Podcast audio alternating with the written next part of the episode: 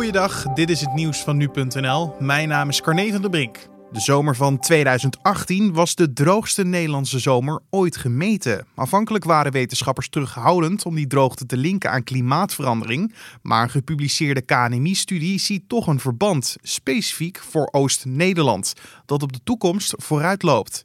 Over die toekomst zijn klimaatmodellen behoorlijk helder. In onze winters krijgen we meer westenwind en meer regen, terwijl Nederland in de zomers juist vaker te maken zal krijgen met droogte. Die toekomstige droogte hebben twee oorzaken. Toegenomen verdamping als direct gevolg van oplopende temperaturen en waarschijnlijk ook langere aaneengesloten perioden zonder neerslag.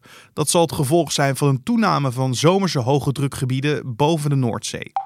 Ruim 1 op de 10 Nederlanders heeft zijn inkomen zien dalen sinds de uitbraak van de coronapandemie. De klappen vallen vooral bij laagbetaalde flexwerkers en ZZP'ers.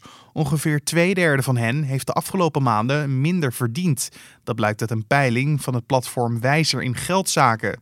Van de mensen die een inkomen hebben zien terugvallen, heeft bijna de helft de afgelopen tijd spaargeld gebruikt om de rekeningen te kunnen betalen.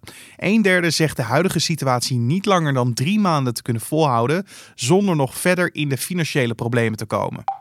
Aan de Brabantring in Nune is maandagmiddag een auto in het water terechtgekomen. Het echtpaar dat in de auto zat, een man van 80 jaar en een vrouw van 74 jaar, is hierbij overleden. Na het ongeval zijn beide slachtoffers naar de kant gehaald en gereanimeerd. De vrouw is ter plaatse overleden aan haar verwondingen, maar de man werd zwaargewond overgebracht naar het ziekenhuis en is daar laat op de avond aan zijn verwondingen overleden. Hoe de auto precies in het water is beland is nog onduidelijk. De politie doet nog verder onderzoek naar de toedracht van het ongeluk. En duizenden winkels in het Verenigd Koninkrijk mogen in juni hun deuren weer openen. Zo maakte de Britse premier Boris Johnson bekend tijdens een persconferentie. Vanaf 1 juni mogen buitenmarkten en autodealers als eerste weer open, mits ze voldoen aan de richtlijnen die door de Britse regering zijn opgesteld. Vanaf 15 juni mogen ook andere niet-essentiële winkels weer klanten toelaten als ze zich aan de maatregelen houden. Johnson noemde daarbij specifieke winkelstraten, warenhuizen en winkelcentra's. En tot zover de nieuwsupdate van nu.nl.